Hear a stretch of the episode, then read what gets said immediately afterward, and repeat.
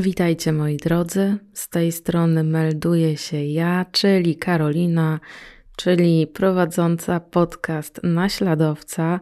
I z racji takiej, że w zasadzie prawie na bieżąco nagrywam odcinki, a nie tak jak to było wcześniej, e, z dużym, dużym wyprzedzeniem, no to y, mogę dodać od siebie tytułem wstępu taką informację, że e, pod podcastem dotyczącym e, zaginięcia Andiego Puglisi to nie ja zablokowałam e, komentarze, to YouTube i mimo tego, że odblokowałam je ręcznie, odblokowałam możliwość oczywiście pisania komentarzy ręcznie, no to YouTube się upiera i nadal mi tamtą możliwość zabiera.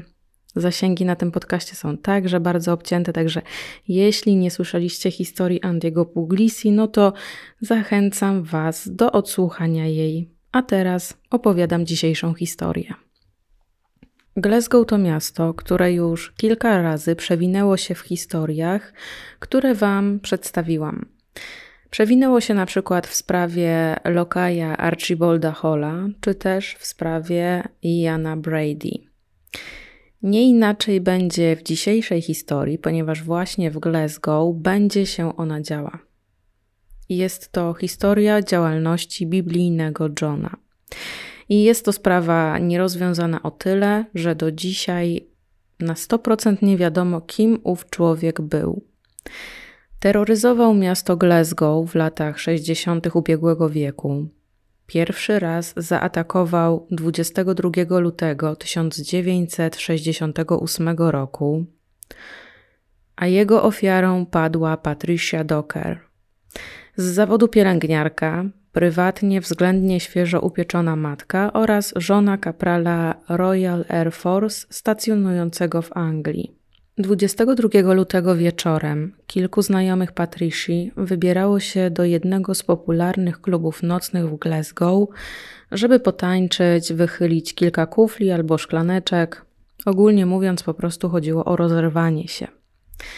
Zarówno rodzice, jak i owi znajomi namówili Patricię, żeby poszła z nimi. W końcu na co dzień dosyć ciężko pracowała.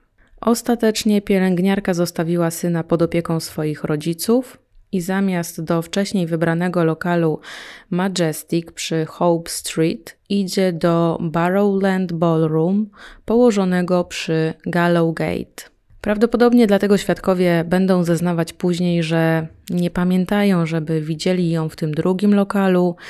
Niektórzy będą wspominać, że widzieli ją w obu miejscach.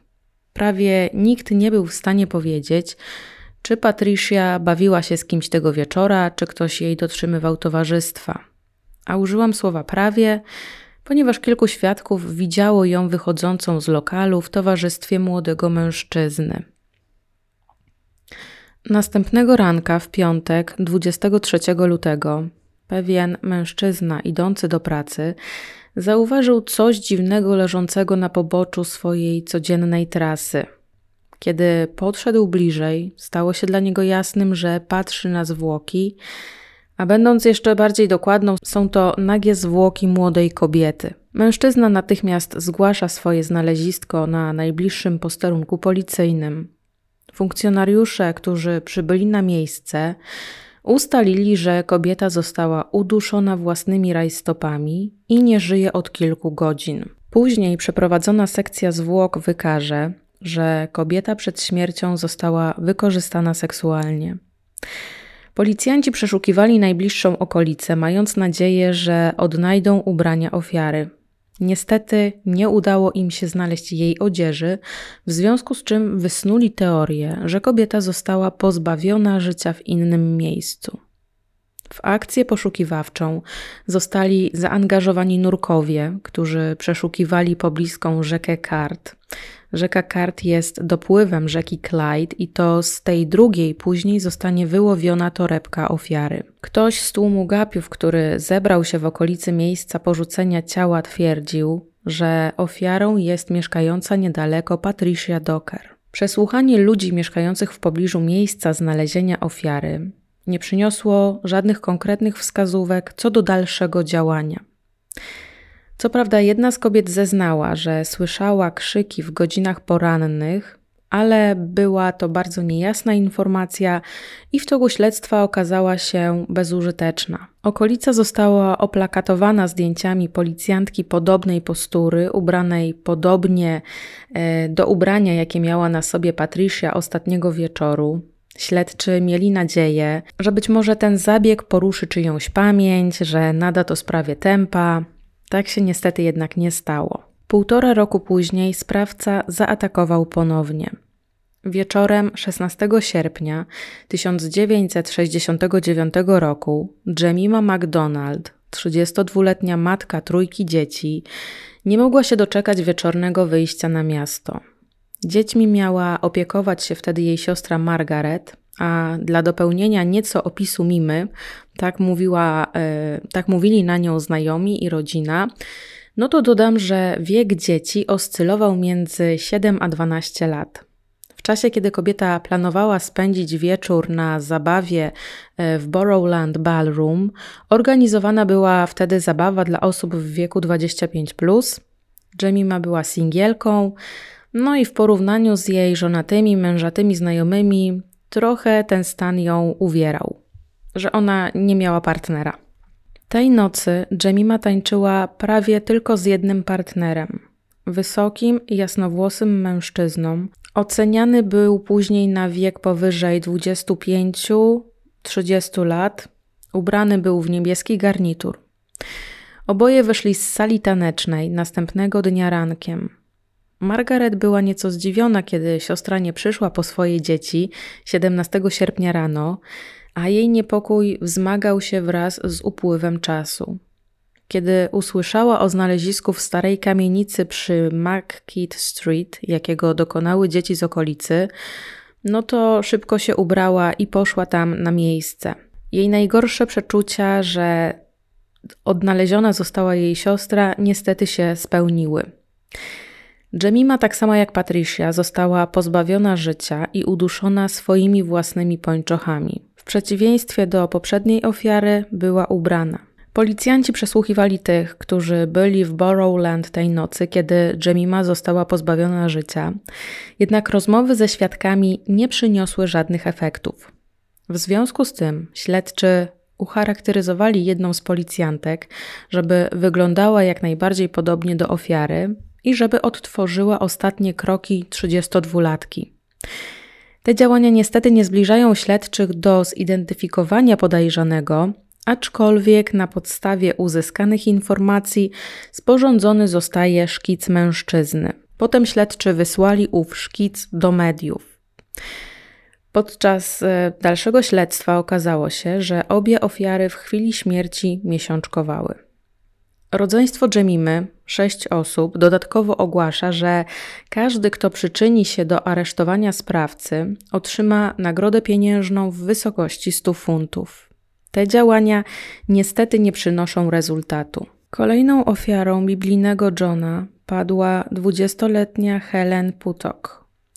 30 października 1969 roku planowała wyjście ze swoją siostrą Jean do Barrowland Ballroom.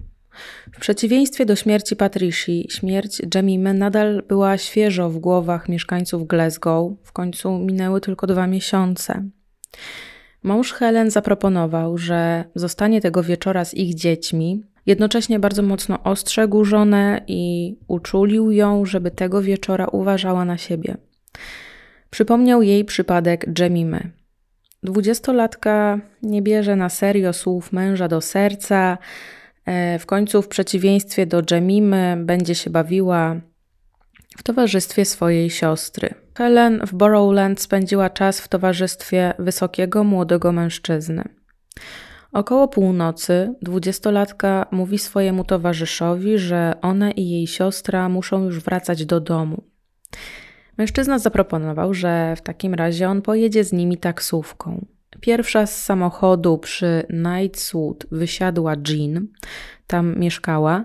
Mężczyzna nie pożegnał się z wysiadającą, a Jean nie miała pojęcia, że widzi swoją siostrę po raz ostatni. Następnego ranka ciało Helen zostało znalezione w ogrodzie za jej mieszkaniem przy Earl Street w Scottstown.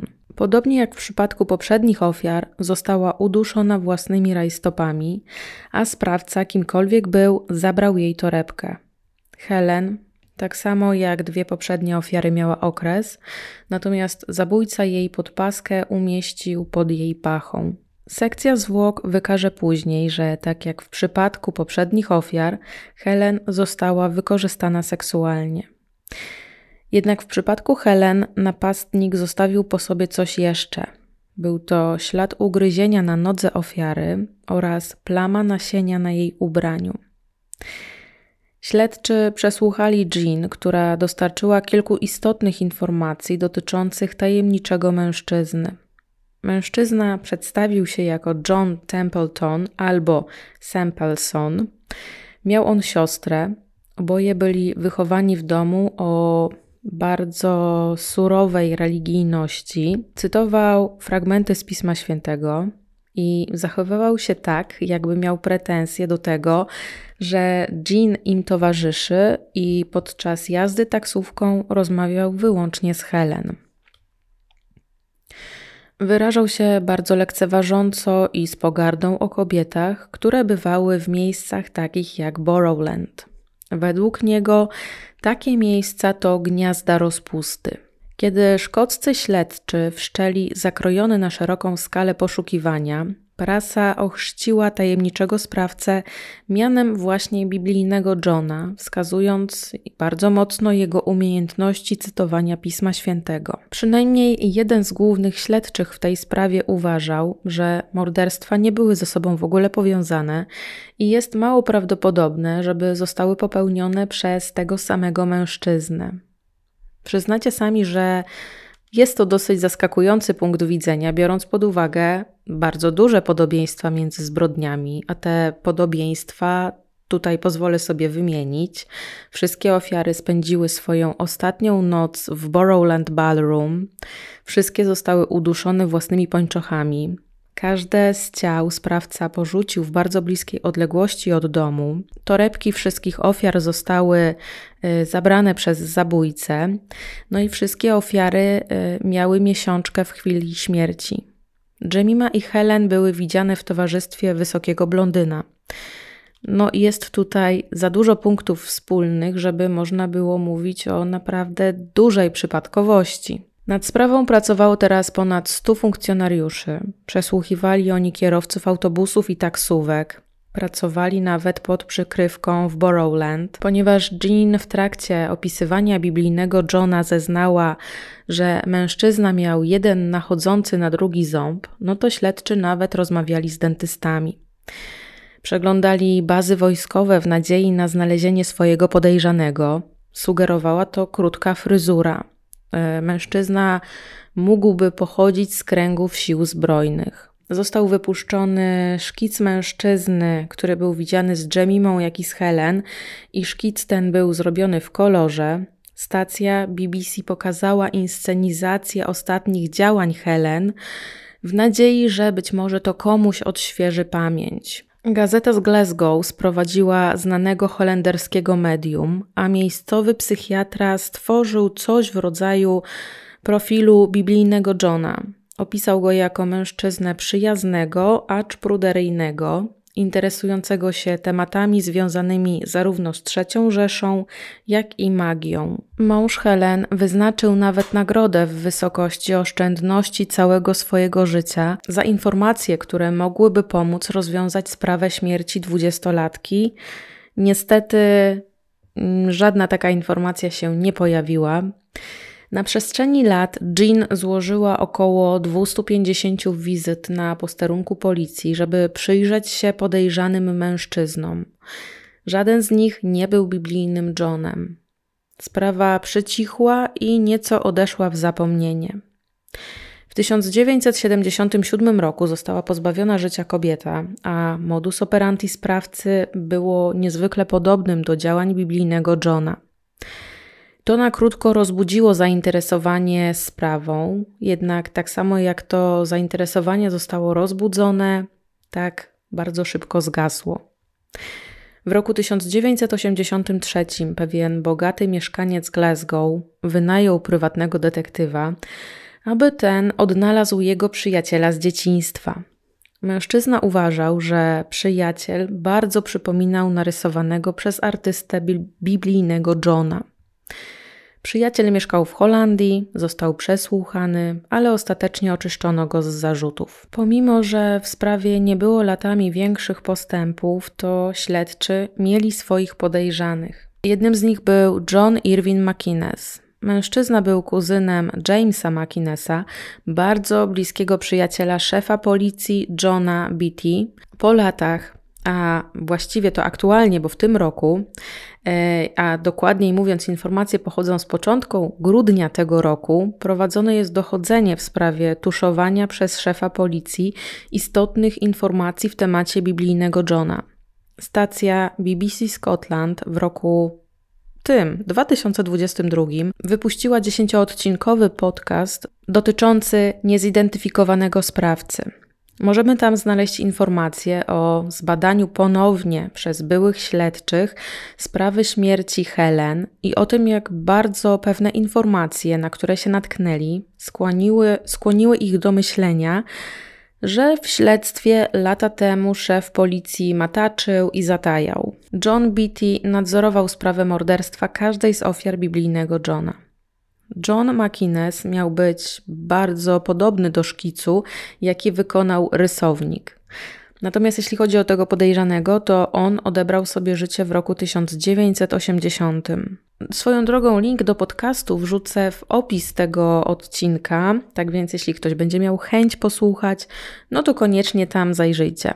Jeśli chodzi o samą osobę Johna McInnesa, e, takim jednym sporym postscriptum będzie to, co za chwilę powiem. Pod koniec lat 90. nasienie pozostawione na ubraniu Helen zostało zbadane i porównane z zebranymi z ekshumowanego ciała Johna próbkami. I wyniki jednoznacznie potwierdziły, że John McInnes nie był biblijnym Johnem, a przynajmniej nie odpowiadał on za morderstwo Helen. Innym możliwym podejrzanym był seryjny morderca Peter Tobin, skazany w 2007 roku za pozbawienie życia studentki Angeliki Kluk. Tobin mieszkał w Glasgow w czasie, kiedy biblijny John działał i był bardzo podobny do podejrzanego. Był także stałym bywalcem Borrowland i co najmniej jedna kobieta zeznała, że została napastowana przez Tobina po spotkaniu z nim.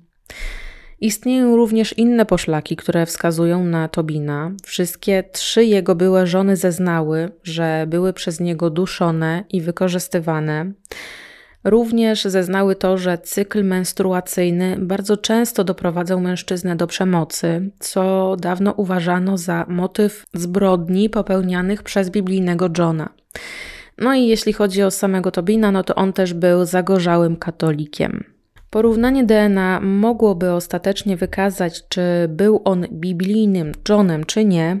Niestety próbki DNA uległy degradacji e, od czasu jego aresztowania, co skutecznie umożliwia takie właśnie porównania. Dziękuję Wam bardzo za wysłuchanie kolejnego odcinka. Mam nadzieję, że pod tym odcinkiem YouTube nie zablokuje sekcji komentarzy. Jeśli tak się nie zdarzy, no to zapraszam tam do pozostawienia komentarza, czy słyszeliście chociażby o sprawie e, biblijnego Johna. A my tymczasem słyszymy się jutro o godzinie 20, także do usłyszenia. Pozdrawiam!